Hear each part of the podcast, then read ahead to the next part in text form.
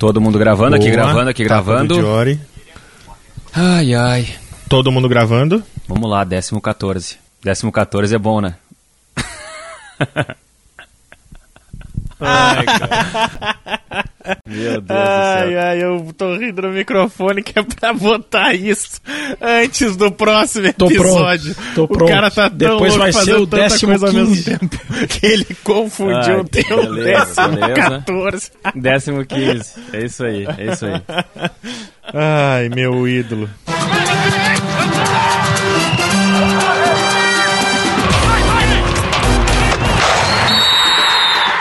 Apita o árbitro, Bergamota Mecânica entrando em campo mais uma semana. Você não pode se perder, 14º episódio do Bergamota Mecânica. E eu estou aqui sempre para falar do futebol que vai além das quatro linhas, com meus amigos, meus parceiros de Bergamota. Rafael Gomes, @GomesRafael, para já chegar pegando a galera de surpresa, Rafael, aquela piada que só tu consegue, Rafael, tudo bem? Tudo bem, Diori, Rodrigo Oliveira, sabe que o nosso treinador homenageado do episódio de hoje, ele sempre foi um cara muito educado, né? Mas ele sempre foi um cara que gosta de ir direto ao ponto. Dizem as más línguas que quando ele chega todo dia para treinar, as pessoas querem falar em espanhol com ele e falar hola, ele, não, Guardiola. Vamos direto ao assunto. Meu Deus do céu. Rodrigo Oliveira, boa tarde, tudo bem? Boa noite, bom dia. Boa tarde, tudo bem? Até que enfim saiu o sorteio com esse episódio Pepe Guardiola, que na verdade é um capítulo da história do futebol, um capítulo da história tática no futebol. Jory e Rafael, tenho certeza que se um dia alguém fizer um livro sobre a história dos esquemas táticos e das estratégias, vai ter um capítulo só para esse cidadão sobre... Inclusive, deixa eu começar a entrar com os dois pés, Diori e o Rodrigo, porque o Bergamota Mecânica é uma das coisas que ele mais me tirou da zona de conforto durante esse ano de 2021, que é o ano que a gente iniciou o nosso projeto, foi leituras sobre futebol. Eu passei a ler livros compulsoriamente sobre futebol. Todas as leituras que eu fiz em 2021 foram para o Bergamota Mecânica, pesquisa, estudo, diário. E todos eles trazem duas grandes revoluções no futebol como uma unanimidade. O italiano Arrigo Sacchi e o holandês Johan Cruyff. Esta é a unanimidade. Só que os livros atualizados e editados na última década, todos eles começam a trazer uma terceira unanimidade. Pep Guardiola. Então, senhores, eu acho que não é nenhum exagero dizer que a gente está hoje no episódio trazendo um dos três grandes revolucionários do futebol. Nós já falamos sobre Johan Cruyff no episódio de estreia da Laranja Mecânica, prometemos um dia falar sobre Arrigo Sacchi, porque merece também um episódio só para ele, e hoje vamos falar, digamos assim, sobre a terceira grande onda do futebol, o homem que reinventou o futebol moderno, Josep Guardiola. E aí entra uma coisa, tu falou praticamente aquilo que eu ia dizer em outras palavras, Rafael. O que eu ia dizer era o seguinte, que o episódio de hoje nos remete ao princípio do Bergamota Mecânica.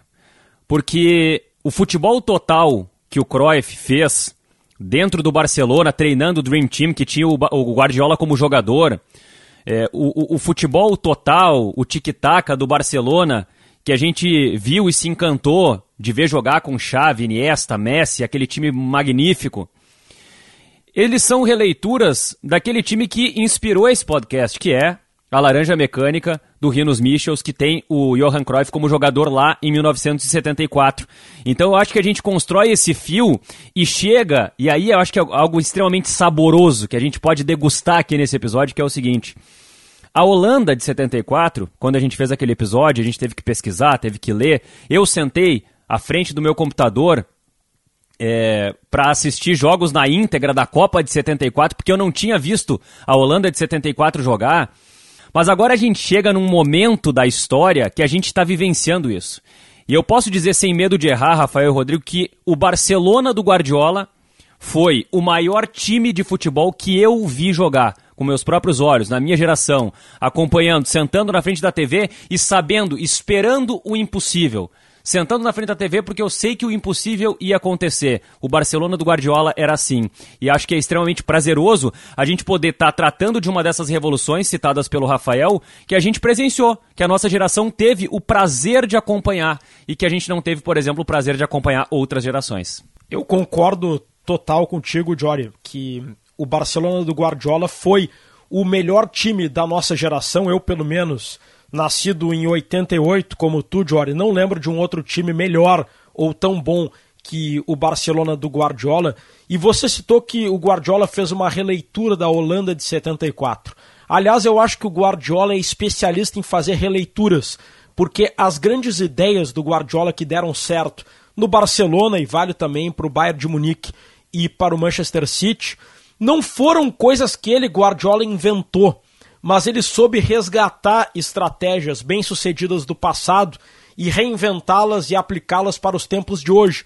Um exemplo, a gente certamente vai falar da história do dia em que o Messi virou falso 9, antes daquele Barcelona e Real Madrid, eram 10 da noite, o Guardiola estava em casa assistindo a jogos. Estava no centro de treinamento do Barcelona, essa é a melhor parte. Eu, inclusive, Rodrigo Oliveira, estou com o livro Guardiola Confidencial na minha mão, porque eu tinha essa dúvida também, aliás, e eu fui reler agora, nesse momento, e o Guardiola estava trabalhando no Camp Nou ainda às 10 horas da noite, e aí ele liga para o Messi, mas prossiga, eu quero só fazer um parênteses aqui, que é o seguinte, tá? Certamente, de nós três, eu sou o único que não li esse livro aí. Eu quero ler esse livro, o livro do Guardiola, o Guardiola Confidencial, eu não li ainda. E sabe que eu até pensei isso antes do episódio. Cara, eu não li o livro do Guardiola, nós vamos pro episódio sobre o Guardiola. Mas como eu tinha certeza que vocês dois tinham lido esse livro, eu pensei assim, eu quero saber o que esses caras vão me contar sobre esse livro, que vai fazer a minha vontade de ler esse livro ficar ainda maior. Então eu só queria fazer esse parênteses nesse momento, porque a gente vai entrar no livro do Guardiola e acho que é bem legal. Essa é a grande história, tá? Essa é a história que o Rodrigo vai começar a contar agora. Eu tô com o livro, com a página aberta na mão e depois eu posso textualmente contar essa história. Mas prossiga, Rodrigo Oliveira, que eu acabei história, como uma brincadeira, eu acabei interrompendo. Eu até sei dessa história, mas não com as palavras do livro, com a profundidade do livro, com os detalhes do livro, então eu queria que vocês compartilhassem, por gentileza. Eram 10 horas da noite, o Guardiola estava no CT do Barcelona e telefonou para o Messi. Ele estava assistindo a jogos do Real Madrid, o próximo adversário, e teve uma grande ideia. Mas era uma ideia tão boa e tão complexa, acho que vocês já tiveram essa experiência também de ficar agitado, porque teve uma ideia tão boa que tu não consegue pensar em outra coisa que não na execução. E ele pediu para o Messi ir até o CT. Imagine, pedir para o melhor jogador do time para ele largar o que está fazendo e ir até o CT. Sair de casa e ir para o CT. Exato. Sair de casa às 10 da noite e ir para o CT. E ele mostrou para o Messi o espaço que tinha no meio-campo do Real Madrid entre os meio-campistas e os zagueiros. E ele pediu pro Messi, disse pro Messi que ele viraria um falso 9. Ele seria o centroavante do Barcelona naquele jogo, mas não o centroavante de área tradicional. Ele ficaria flutuando no meio-campo, na frente dos volantes e atrás dos zagueiros, né? O Cannavaro e o Metzelder. O que aconteceu? O Cannavaro e o Metzelder estão procurando até hoje o Messi. E aí o Messi recuava, como faz um falso 9, e o Cannavaro e o Metzelder faziam menção de perseguir o Messi, mas ao mesmo tempo, se eles fizessem isso, eles não iam conseguir marcar o Henry. Então eles tinham que escolher, eles não sabiam se ficavam na defesa para marcar os atacantes ou se saíam à caça para pegar o Messi. Ficaram totalmente perdidos. E o Barcelona goleou o Real Madrid por 6-2. E foi talvez uma das passagens mais brilhantes, uma das sacadas mais brilhantes do Guardiola como técnico do Barcelona. Só que essa ideia de falso 9 não é algo novo, não foi o Guardiola que inventou. A Hungria de 54, por exemplo, fazia isso com o Hidegkuti. O Hidegkuti funcionava como uma espécie de falso 9 que recuava para que o Puskás e os demais jogadores da Hungria aparecessem como elemento surpresa. E ao longo do tempo, o Guardiola faz várias vezes essa releitura, pessoal. E eu vou contar vou ler rapidamente 2 parágrafos do livro Guardiola Confidencial, que é do jornalista Martí Perarnau, que é um catalão que conheceu o Guardiola na época do Barcelona, e aqui já fica o meu primeiro elogio. A minha opinião sobre o livro, tá? O livro ele é muito extenso, ele tem 400 páginas, e ele trata apenas de uma temporada de Guardiola à frente do Bayern de Munique. São 400 páginas sobre uma temporada. todos os treinamentos de todas as semanas estão detalhados nesse livro. Do Barcelona, tu quer dizer? Não, do Bayern de Munique. Esse livro conta a história de... Basicamente, o jornalista catalão, o Martí, liga pro Guardiola e fala: eu quero escrever um livro sobre ti, mas eu gostaria de escrever um livro sobre tu 24 horas dentro de um clube. Só me deixa entrar que eu prometo não atrapalhar. E aí o Guardiola diz pra ele: tudo bem, tem uma regra só. Não pode vazar nada. Se vazar qualquer coisa e eu souber que foi tu, tu tá fora. E o cara fica um ano inteiro com tudo aberto, tudo. Vestiário, fisioterapia, sala do Guardiola, sala do Tito Villanova, sala do Domenech Torrent, sala dos médicos. Isso é uma relação de confiança muito do caralho, mano. Tudo anotado. Não, e tem mais essa, eles não eram amigos. Eles eram um jornalista que cobriu o Barcelona e que ligou pro Guardiola dizendo que tinha vontade de escrever um livro. E aí, vamos dos dois lados. O livro é genial por conta dessa abertura. Mas são 400 páginas contando apenas uma temporada do Bayern de Munique. Então, muitas vezes, eu não quero ver como o Bayern de Munique montou o seu esquema para ganhar do Mainz na 15ª rodada do Campeonato Alemão. Ele não é tão atrativo. Ele é atrativo pelo bastidor, porque é uma acesso a um vestiário que ninguém nunca teve, um vestiário do Guardiola. Número 1, é muito legal, mas eu faço essa ressalva, porque por vezes o livro às vezes torna-se repetitivo, porque ele explica a sessão de treinamento, semana a semana, o que ele está imaginando, quais são os desafios dele, e o campeonato alemão não é como a Premier League, ou até mesmo como o campeonato espanhol, a gente não tem tanta familiaridade com o campeonato alemão, então por vezes eu, que sou um cara especialista em futebol, me senti por muitas vezes perdido, mas sim, é sensacional o que foi feito. A parte que dá nome ao livro, que é a parte confidencial, que é que se tu espremer o livro é o que vale a pena. Basicamente é isso que eu tô entendendo. Eu fico imaginando... Porque essa história do... Desculpa, Rodrigo, mas essa história, que é a mais famosa do livro, que é como o Guardiola venceu o Real Madrid por 6-2, ela é contada porque, basicamente, ele quer fazer o mesmo com o Ribéry jogando como falso 9. E ela é contada em 2 páginas, essa história. O foco desse capítulo é sobre Franck Ribéry jogar de falso 9. Então, o parágrafo é o seguinte, ó: eram 10 da noite e Guardiola estava sozinho no centro de treinamentos do Barcelona.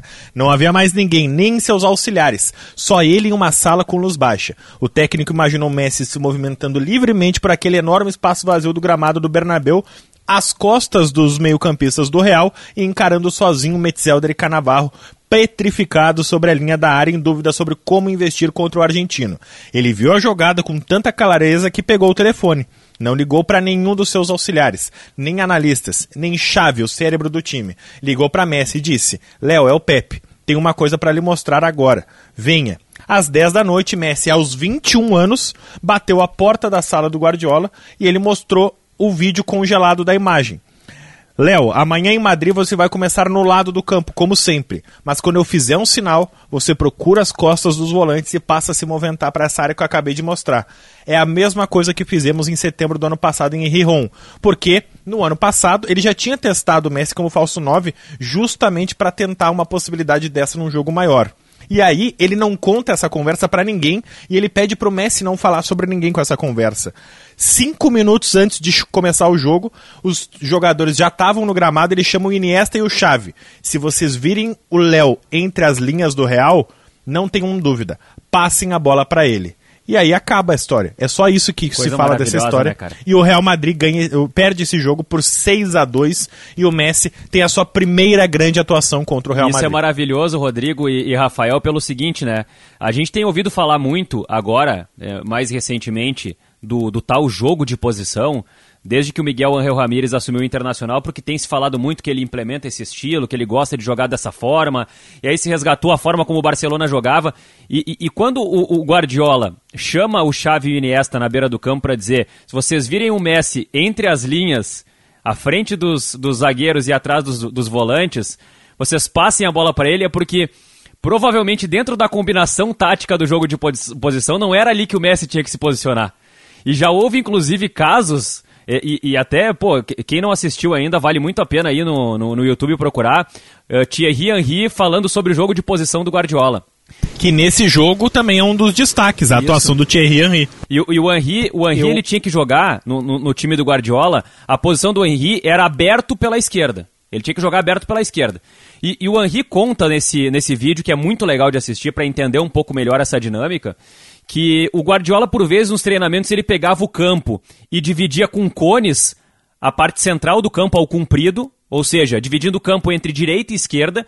Então quem jogava do lado direito estava proibido de cruzar o cone para o lado esquerdo, tinha que jogar só do lado direito, e depois ele colocava um cone separando aquilo que era o terço final do campo, ou seja, da intermediária ofensiva para trás, ninguém podia sair do seu quadrante, lado esquerdo, lado direito, tinha que cumprir a sua posição, a sua ocupação dentro do campo.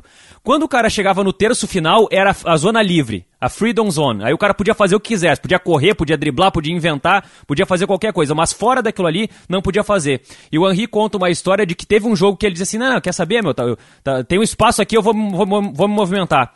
Aí ele cai pro lado direito, pega a bola e faz o gol. Ele pensa assim, me consagrei agora, né? Fui pro lado direito, fiz o gol e tal, tudo certo. Foi pro vestiário, foi pro intervalo, o Guardiola substituiu o Henry. Porque ele diz assim, o Guardiola tem uma estratégia. Eu vou fazer de tudo para levar vocês até o último terço do campo.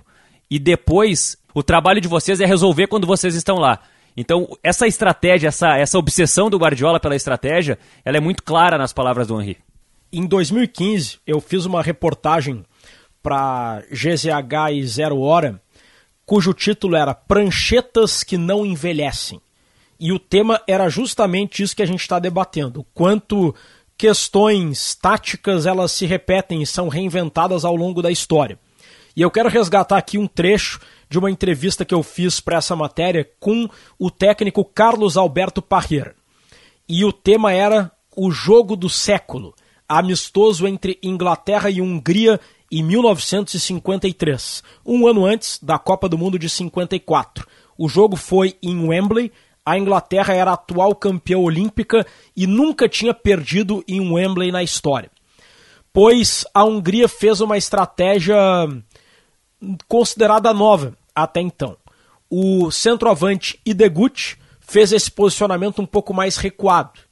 E aí o que acontecia? O central inglês, o zagueiro Johnston, tinha que marcar o Hidegkuti. Só que o Hidegkuti ele recuava para o meio-campo e o Johnston ele não sabia o que fazia.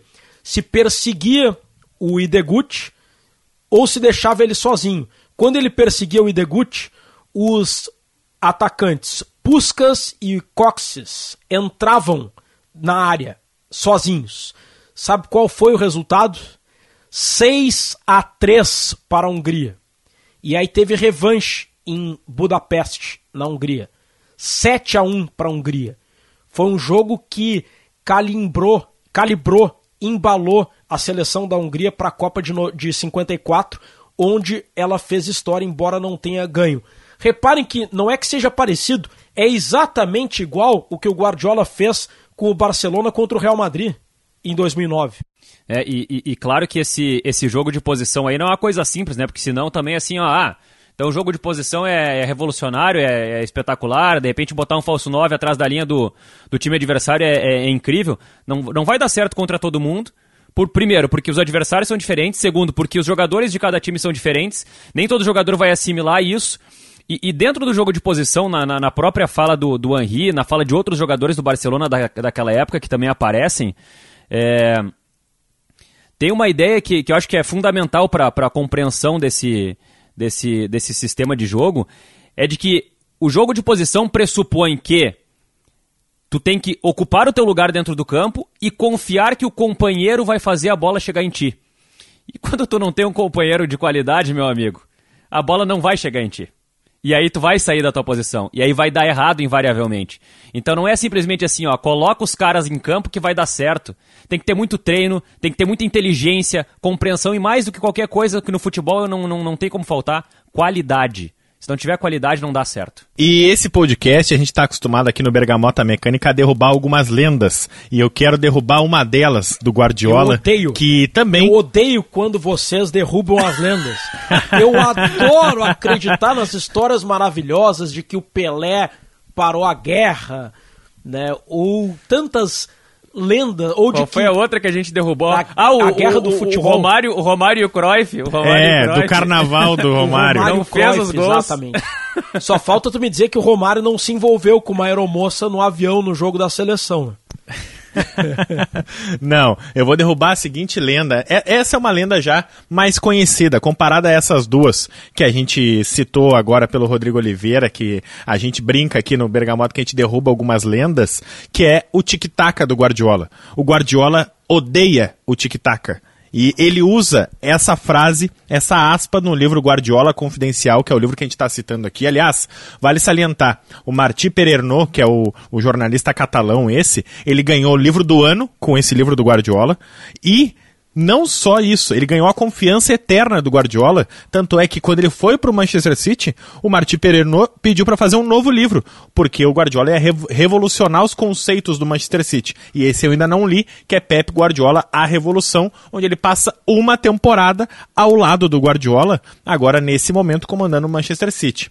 E Guardiola Confidencial, lá pelas tantas, surge uma matéria do jornal Bild, com uma aspa que é a seguinte: Guardiola vai trazer o tic-tac para a Alemanha. E aí o Guardiola lê essa manchete, fica revoltado e joga fora o jornal. E ele diz, isso é uma besteira, isso é uma baboseira, eu odeio o tic-tac. O tic-tac é um jogo ineficiente.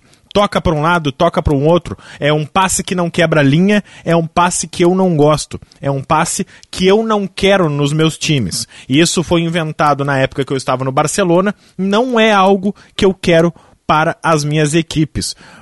Eu odeio o tic-tac e nunca quero ser associado a isso. Então, essa é uma lenda de que o time do Guardiola sempre tem algo desse tipo, de que foi ele que inventou isso, e ele diz que não, que isso foi algo feito pela imprensa na época de Barcelona e que pegou nele de um jeito que ele sempre deixou claro que não era algo que ele tinha inventado, ou melhor ainda, que ele fomentava nas suas equipes.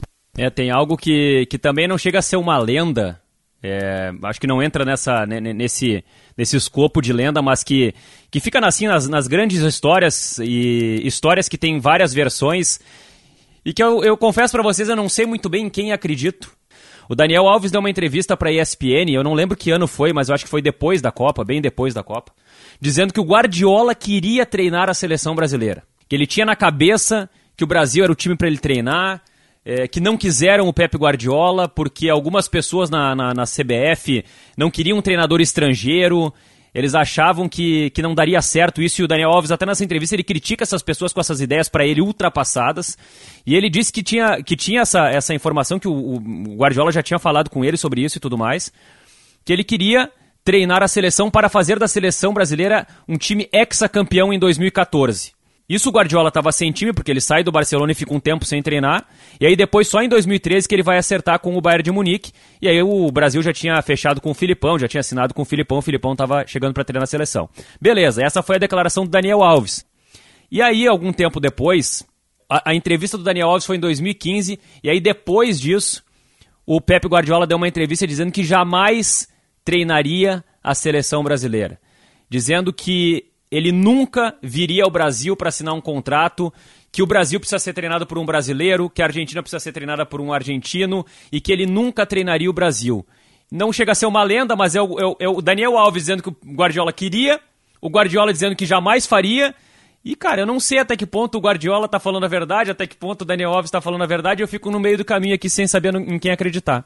Eu não duvido que ele tenha negado, Jory, e eu não duvido que ele já quisesse ter treinado, mas o Guardiola ele não é um cara de voltar atrás nas suas declarações. Ele já disse que nunca treinaria o Real Madrid, por exemplo, que seria contracultural, iria contra os princípios dele e tantas outras coisas. Ele disse que a cultura de um clube é sempre muito importante para que ele assuma um clube ou não.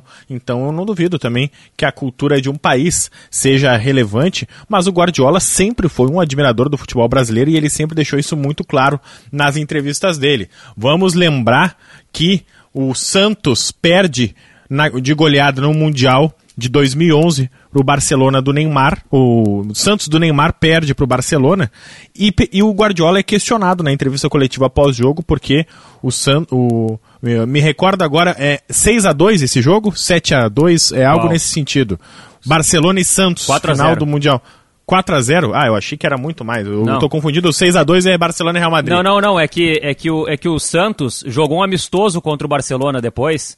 Te lembra quando vocês lembram dessa história aí? Olha só as ideias dos caras, né? O Santos vendeu o Neymar pro Barcelona e aí botou no contrato que tinha que fazer um amistoso com o Santos, com o Barcelona. Cara, não faz, cara. Fica frio, entendeu? Ganha o dinheiro, entendeu? Pede a renda do jogo lá, não vai... O Neymar disse que depois do jogo hoje nós aprendemos a jogar futebol. Ou tivemos uma aula de futebol, algo assim. Isso, e aí perguntam pro Guardiola onde ele aprendeu, porque o Barcelona é muito superior, a gente fazia na época o confronto Messi contra Neymar, e o Neymar não toca na bola e o Messi dá uma aula de futebol. E aí o Guardiola diz, eu aprendi isso com vocês, eu aprendi isso com o futebol brasileiro, o Santos do Pelé... Olha eu citando nossa primeira meta, ele fala que o Santos do Pelé sempre foi uma referência para ele, inclusive sempre que o Guardiola dá entrevista citando grandes times, ele cita 3 times, o Milan do Arrigo Sacchi, a Holanda de Johan Cruyff e o Santos do Pelé. Eu acho muito impressionante sempre que ele fala isso e sempre que ele é questionado sobre o melhor jogador de todos os tempos, ele fala, o melhor que eu vi jogar, o melhor que eu treinei e o melhor muito tempo foi o Messi. A gente pode tentar comparar ele com o Pelé. Então, quando a gente tem um cara que é tão próximo e tão importante para a figura como o Messi, quando a gente também fica fazendo comparações entre Messi e Pelé, eu faço das palavras do Guardiola as minhas. Dá para tentar comparar com o Pelé, mas eu ainda acho que o Pelé é incomparável. Só para não deixar incompleta a informação, esse amistoso, e talvez aí esteja a tua confusão, Rafael, esse amistoso que o Santos fez contra o Barcelona, quando o Neymar já jogava no Barcelona, foi 8-0 pro Barcelona. Então é esse que é o detalhe, entendeu? Porque então a final do Mundial foi 4-0, aí aconteceu tudo isso que tu contou, e quando o Santos vende o Neymar pro Barcelona, eles botam na cláusula contratual que tinha alguns gatilhos no contrato lá e tudo mais, e um dos acordos era que o Santos e o Barcelona fariam um amistoso, depois que o Neymar já estivesse no Barcelona. Mas é uma ideia de jirico, né? Porque, pô, vai lá pra tomar 8-0, aí é complicado, né? Já tinha tomado 4, aí é querer, sim, tomou 4 com o Messi. Vai tomar quantos com o Messi do lado do Neymar? Vai gostar demais de apanhar, né? Louco, o Guardiola aprendeu como jogava o Santos do Pelé em 2004, quando ele, no final da carreira, ele acertou com o Al-Ahli. E o técnico dele no Al-Ahli era o Pepe, que foi, segundo ele próprio, o maior artilheiro humano da história do Santos. Porque o maior mesmo era o Pelé, que não era humano, era um extraterrestre.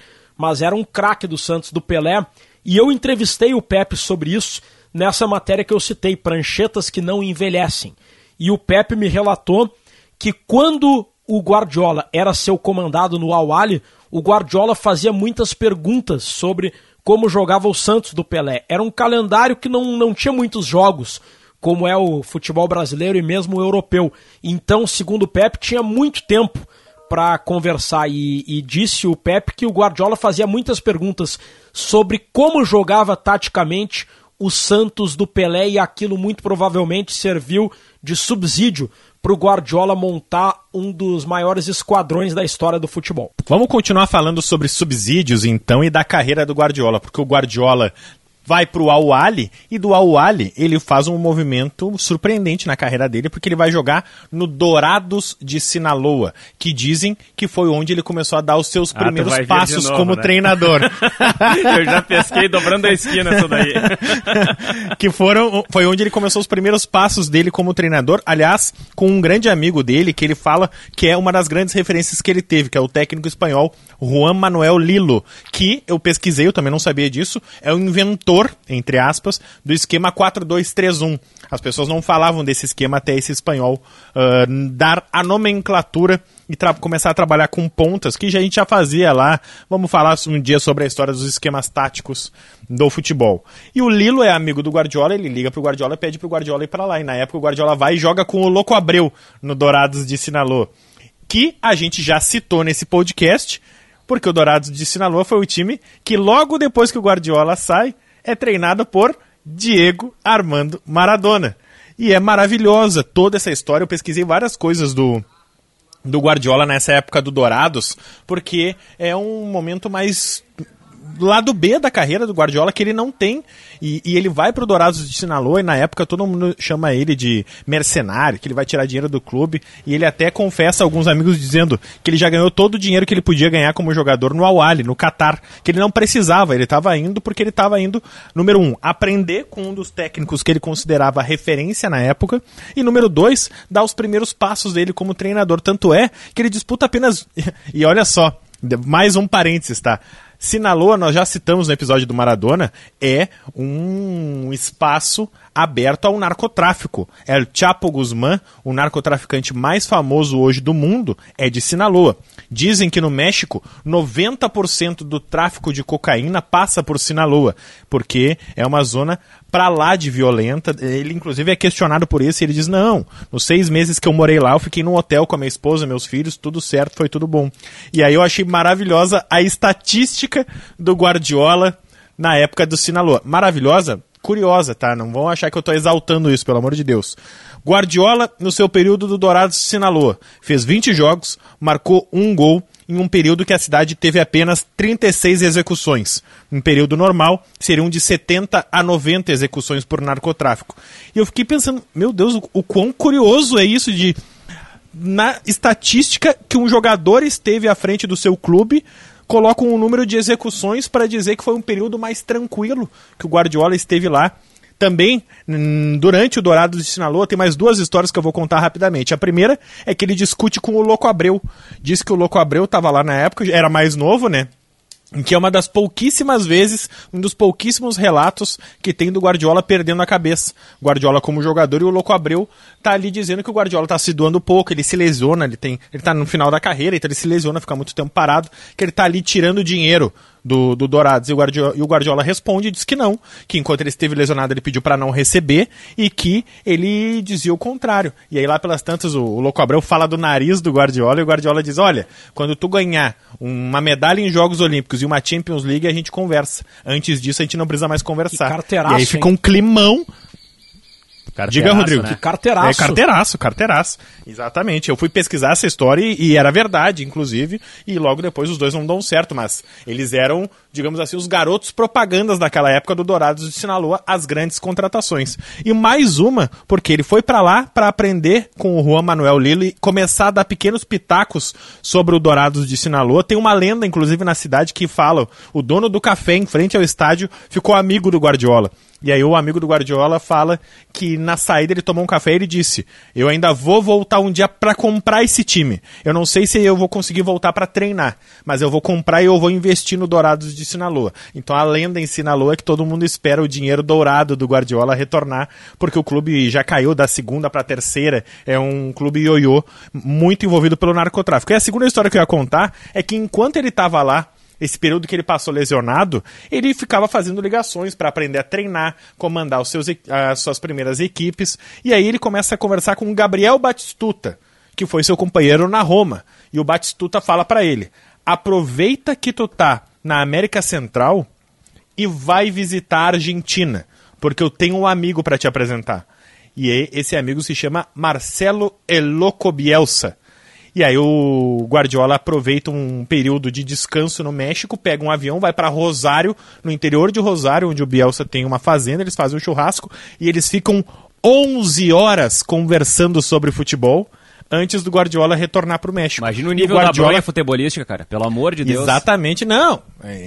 Para a gíria do jornalista esportivo que a gente fala em off no podcast da Falar, uma punheta sem tamanho. Exatamente. Vamos combinar o Guardiola e o Bielsa conversando sobre o futebol durante 11 horas e os dois já confirmaram essa história. E o Guardiola diz que é eternamente grato, porque ele era um jogador lesionado do Dourados de Sinaloa e o Bielsa não tinha nenhum interesse na época em ser amigo do Guardiola. E ele abre a casa, o Bielsa abre a casa dele, recebe o Guardiola, ensina um monte de coisa e até hoje o Guardiola elege seus 3 mentores, o Lillo, esse espanhol, o Cruyff e o Marcelo Bielsa, que até hoje é técnico do Leeds e eles se enfrentam na Premier League e eles falam, e o Guardiola sempre fala, eu admiro o Bielsa porque... Todos os clubes, as pessoas dizem que ele não tem título, mas para mim um grande técnico não se faz por título. Um grande técnico se faz pelas ideias e de como o time dele absorve as ideias. Eu posso assistir 10 times de futebol. Se eu enxergar um time e ver um jeito de jogar, eu vou saber. É esse que o Bielsa está treinando.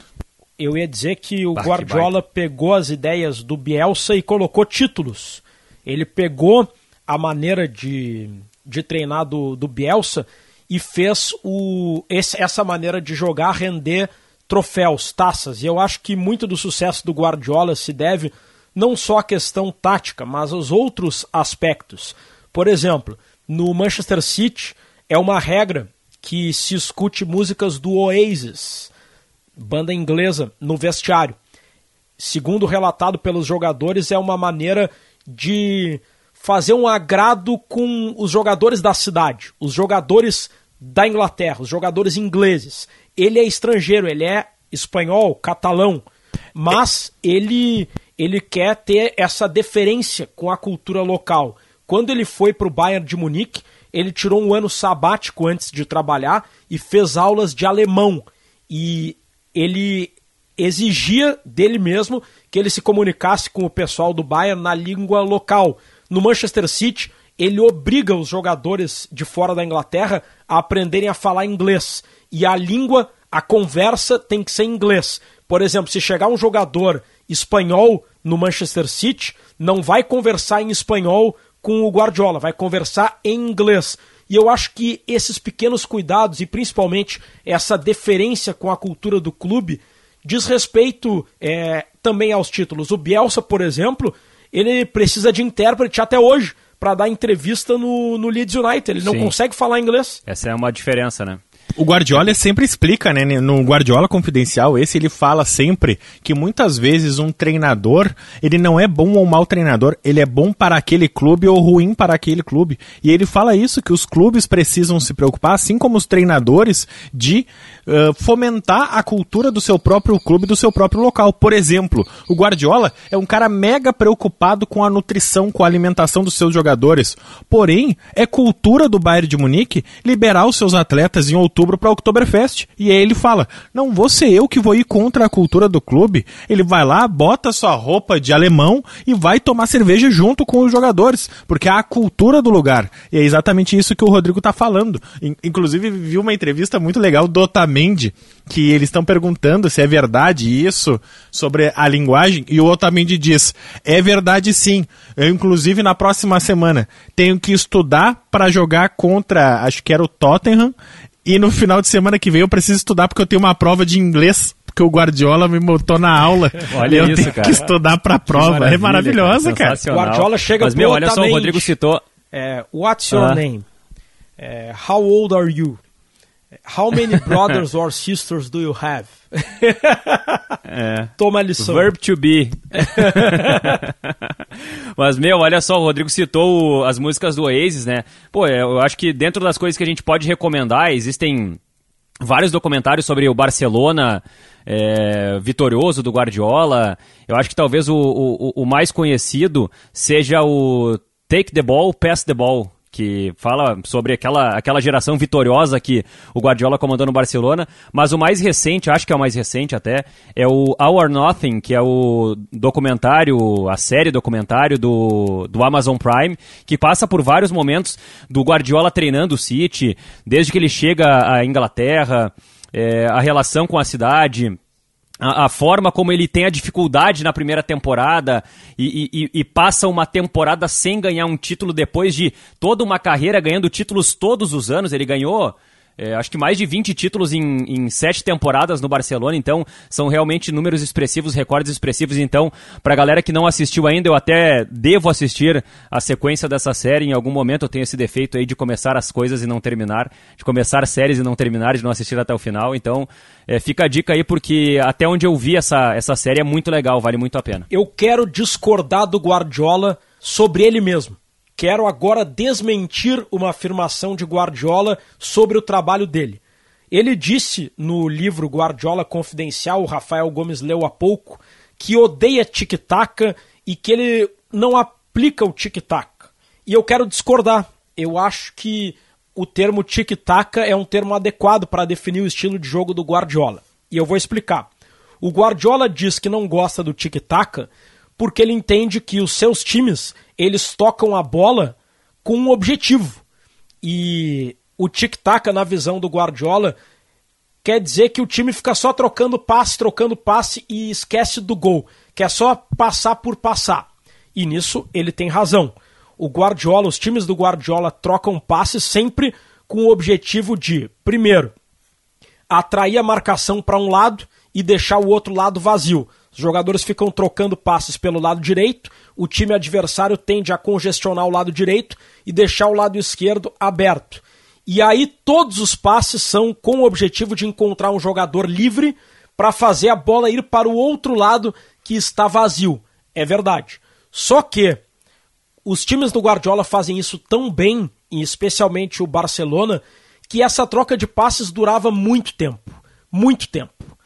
E o tic-tac, esse nome surgiu porque é o barulho, é uma forma de descrever o barulho que a bola faz. Se a gente assistir a um jogo do time do Guardiola e fechar os olhos, a gente vai ficar ouvindo tuf, tuf, tuf, tuf, tuf, tuf, tuf, tuf. Ficar ouvindo o barulho dos jogadores tocando a bola. Que bela sonorização. A gente vai ficar ouvindo o quê? Para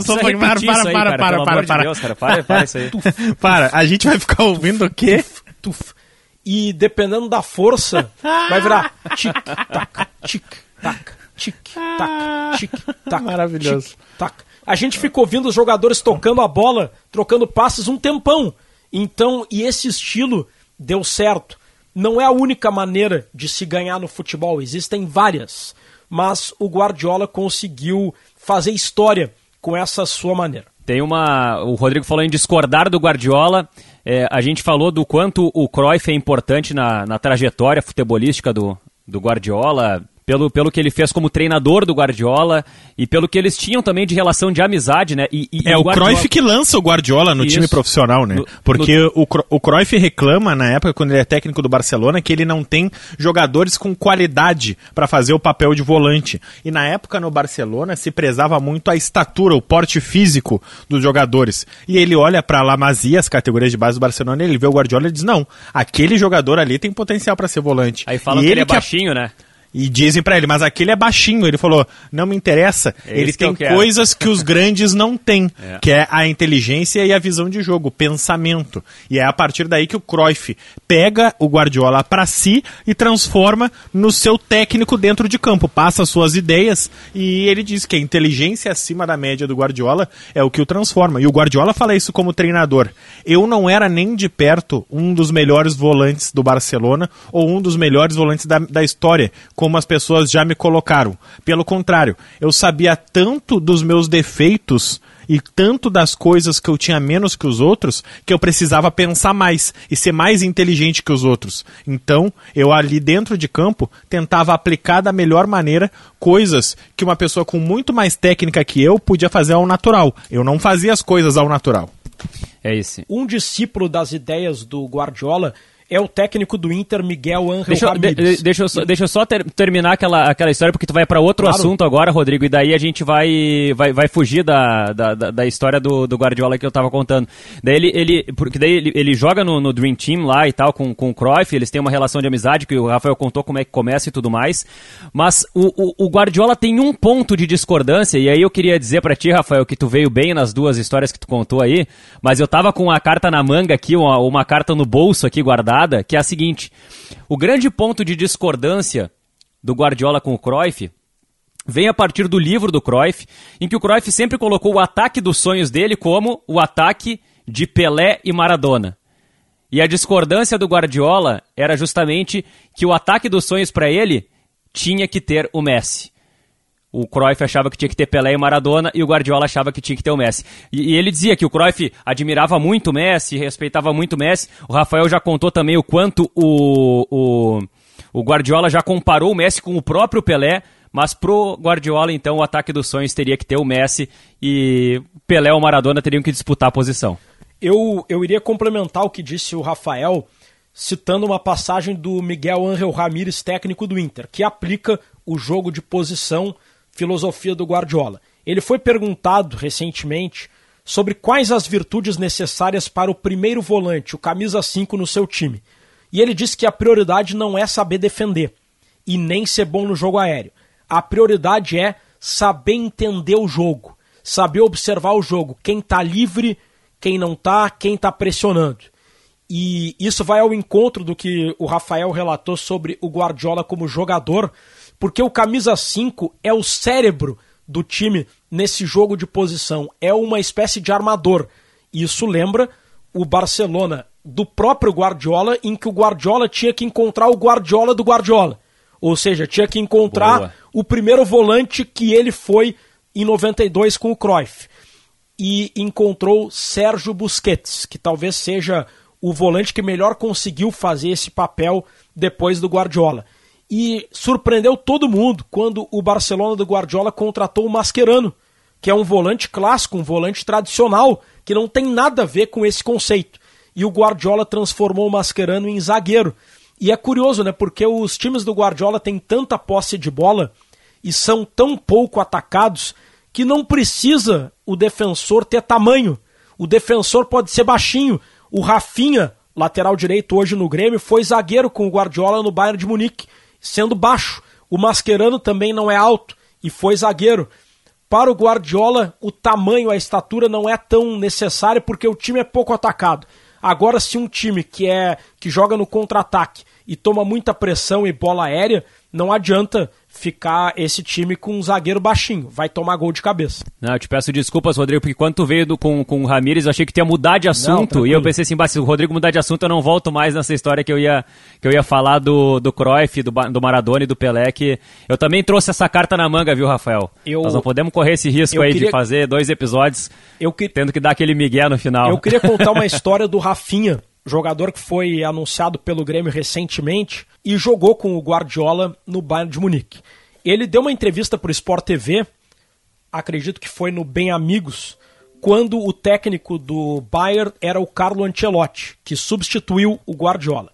E o Rafinha, que é um amigo do Guardiola, tinha uma excelente relação com o Pepe, jogou como lateral direito, zagueiro e lateral esquerdo com o Guardiola, pois como meio-campista também, embora não tanto, pois o Rafinha, embora ele goste muito do Guardiola, ele diz que por vezes os jogadores ficavam muito tensos com as instruções do Guardiola. Na época o treinador era o Ancelotti, e ele disse que o Ancelotti deixava os jogadores um pouco mais leves, porque o Guardiola despejava muita informação para os atletas sobre a forma que ele queria que o time jogasse e sobre o adversário. O Rafinha diz que o lado bom é que os jogadores entravam em campo sabendo até a cor da cueca dos 11 adversários.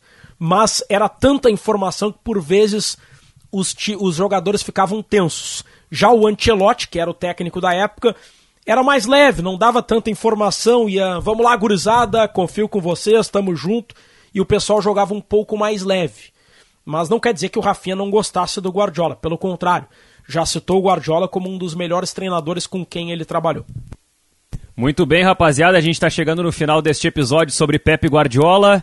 Alguém tem mais algo a acrescentar sobre... Bom, a gente poderia discutir aqui, o Guardiola não ganhou uma Liga dos Campeões pelo Manchester City. Será que ele fracassou no City? Mas a gente entraria numa discussão... Não, e mesmo com o Bayern de Munique, inclusive, eu coloquei lá no meu Instagram, @GomesRafael, com PH em vez de F, o que não pode ficar de fora do Guardiola? E aí as pessoas citam a má fase dele no Bayern de Munique. Cara, o Guardiola foi tricampeão da Bundesliga, ele ganhou os 3 campeonatos que ele disputou, ganhou uma Copa da Alemanha e mudou o jeito de ver o Bayern de Munique jogar. E vale lembrar, ele chega numa troca de cultura. O Bayern de Munique não quer mudar o seu treinador, inclusive o Jupp Heynckes deixa a Alemanha com o triplete, que a gente fala muito no espanhol, né? Eu esqueci a expressão em alemão, que é ele ganha a Copa da Liga, ele ganha a Liga dos Campeões e ele ganha o Mundial. Aqui ele fala tríplice coroa. É, a gente fala tríplice coroa no Brasil, na Espanha fala triplete e na Alemanha fala outra coisa, e que em 20 anos não se tinha isso na Alemanha. E o Guardiola chega com essa pressão de substituir um cara que ganhou tudo pra vir pra mudar. Inclusive na primeira temporada dele, se acham que ele vai fazer uma grande mudança e tal, e ele não muda quase nada. Ele muda o jeito de jogar e contrata um jogador, que é o Thiago Alcântara, volante do Barcelona, que é justamente essa ideia de saída de jogo que a gente estava debatendo isso sobre os volantes. O Thiago Alcântara vem para ser o primeiro volante do Guardiola, o camisa 5, que a gente estava falando agora. De bola, né? E aí ele adapta depois o Philipp Lahm com uma lesão do Thiago Alcântara, que fica muito tempo parado, mas o Thiago Alcântara, que era camisa 10, meia articulador durante toda a sua carreira, ele conversa com o Guardiola e chega para ser o primeiro volante, o construtor das jogadas no meio de campo. Então, é isso, ele vem para mudar o jeito que o Bayern de Munique pensa futebol, não só o jeito que o Bayern de Munique ganha jogos, mas e isso é uma das famosas frases, né? Porque o Guardiola, assim como o Cruyff, ele é um frasista, e ele fala, não importa se eu vou ganhar, importa como eu vou ganhar, porque é isso que vai acabar ficando para a história. Ele sempre fala, o meu time, ele pode ser sempre lembrado como um dos melhores ou como um time para a eternidade, porque se eu for campeão jogando do jeito que eu jogo, eu fico pra eternidade. E você que ouviu esse carro passando ao fundo aí, porque o Rafael tá gravando o episódio direto da sacada da casa de praia. O escritório é na praia, né, Rafael, nesse momento, né? Meu escritório é na praia, eu tô sempre na área. É. Mas eu não isso, dessa forma a gente homenageia o Rodrigo, que gosta de Charlie Brown Jr., né, Rodrigo? A banda que eu mais curti, que eu mais curto na minha vida como um apreciador musical. É, até para situar quem está ouvindo esse episódio do futuro, a gente está nesse momento ainda dentro de uma pandemia, o Rafael está gravando direto da casa dele, o Rodrigo direto da casa dele, eu direto da minha casa, a gente sincroniza por uma chamada de vídeo para que a gente possa se enxergar e possa fazer gestuais aqui, conversar, se fica mais fácil se vendo para gravar,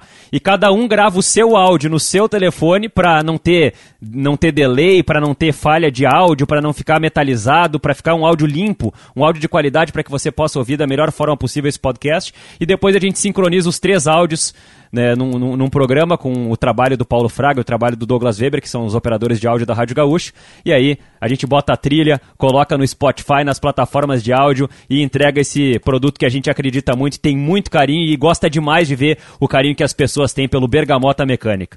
Então, fechando a conta então, gurizada, para sortear o tema do próximo episódio e para trazer também os abraços, o quadro com nomes aqui do Bergamota Mecânica. Tem nomes anotados aí, Rafael? Sempre, sempre. A gente recebe muitos recados e essa é a melhor parte, acho, do Bergamota Mecânica, que são os recados que a gente recebe, o carinho que a gente recebe. Então vamos começar pelo Carlos Alberto. Carlos Alberto Quinhos nos mandou um abraço. O Gustavo Lino, quando a gente falou que ia falar sobre o episódio do Guardiola, ele falou: já vou te dar a dica para fazer a relação com Maradona. Fala do Dorados de Sinaloa. E aí ele brinca comigo e me dá muito a dica. Bom, cara. Então o Gustavo me ajudou nessa. A Clarissa Guinter fez um pedido, e aliás eu vou começar a atender parte desse pedido, eu quero postar no Instagram, não sei se eu vou fazer um IGTV, um Reels ou um carrossel, mas eu quero começar a postar algumas das dicas que a gente dá no Bergamota Mecânica, porque isso é disparado a coisa que mais me pedem nas interações. Ah, qual foi o documentário que vocês falaram? Qual foi o livro que vocês indicaram? Porque é isso que eu falei no início do episódio, o Bergamota Mecânica hoje é meu objeto de estudo, eu estudo muito para fazer esse podcast, então eu acabo consumindo muita coisa sobre futebol, e tem pessoas que gostariam de estudar futebol tanto quanto a gente. Então a Clarissa mandou que volta e meia ela tá ouvindo no carro e não consegue pegar as nossas dicas. A Márcia Pilar tá sempre na escuta. O Marcelo Carolo, nosso ex-colega, nosso jornalista, legal, amigão, disse Carolo que tá ouvindo Bergamota Mecânica. Grande abraço. Goleiraço, joga muito. Rafael Hyde está dizendo que para ontem o Bergamota Mecânica precisa mudar uma das suas regras. Ele diz que 45 minutos mais acréscimos é muito pouco, ele quer o segundo tempo. Vamos com calma, Rafa, vamos com calma, que a graça é essa. É um gostinho de quero mais, né? Então vamos com calma. E o Júlio Nascimento, que mandou um recado muito legal, nosso colega jornalista também lá de São Paulo, mandou um recado para o Rodrigo Oliveira. Então um abraço para toda essa galera que sempre curte e fomenta tanto futebol como no nosso, para mostrar que futebol também é cultura aqui no Bergamota Mecânica. É, eu vou colocar para vocês aí que é muito legal essa interação, muito bacana. Acho que a gente tem que ter uma forma de compartilhar esses conteúdos, mas sobre os 45 minutos mais acréscimos, eu sou meio conceito Guardiola para aproveitar um gancho desse episódio, tá? Com 45 minutos mais acréscimos, a gente consegue jogar um futebol vertical. Se a gente fizer, de repente, exagerar no tempo, exagerar na dose, talvez a gente vire um tic-taca, que toca a bola sem objetividade. É verdade. Vamos dar um exemplo. Acabando o nosso tempo agora, eu não tinha mais história pra contar do Guardiola. Eu tava bem por hoje também. As minhas histórias acabaram. Vai, Rodrigo, a finaleira. Rodrigo vai encerrar o podcast. Uma factual, mas que será eternizada ao longo da história do podcast. Estamos gravando no dia 6 de abril, são 3 horas e 8 minutos. Saiu agora o time do Manchester City para o jogo contra o Borussia Dortmund, pela Liga dos Campeões da UEFA. E o Manchester City está sem Agüero e sem Gabriel Jesus. Não vai ter centroavante. O De Bruyne deve ser o falso 9. Ou seja, do meio para frente tem Rodrigo, Gundogan, Mahrez, Foden, De Bruyne e Bernardo Silva. Tudo que a gente falou sobre o Guardiola se repete agora nesse jogo do Manchester City, mais uma ideia interessante. E ele já fez isso várias vezes, né? Vamos lembrar que o Guardiola, ele já fez isso de jogar sem atacante, de jogar sem zagueiro. O que ele nunca vai fazer é jogar sem meio-campista, porque a gente conhece as filosofias de Pep Guardiola. É, com certeza. E, inclusive, quando a gente fizer o episódio sobre esquemas táticos, a gente pode falar do 3-7-0, que foi citado por maneiras diversas aqui dentro desse episódio de hoje sobre o Pep Guardiola. Eu tô com os papéis na mão aqui, gurizada. Deixa eu pegar aqui, jogar pra cima. Peguei aqui, tô abrindo para o próximo episódio da semana que vem. Shakhtar Donetsk, o Rodrigo tá com a bolinha gelada no sorteio aqui, Rodrigo. Mais todos uma vez os temas do Rodrigo. Vamos lá, Rodrigo. Shakhtar Donetsk, eu tenho que justificar isso? Claro. Justifique em um tweet. O Shakhtar Donetsk é um clube do leste europeu que conseguiu atingir patamares de grandeza maior, um patamar de grandeza maior que a maioria dos clubes daquela região.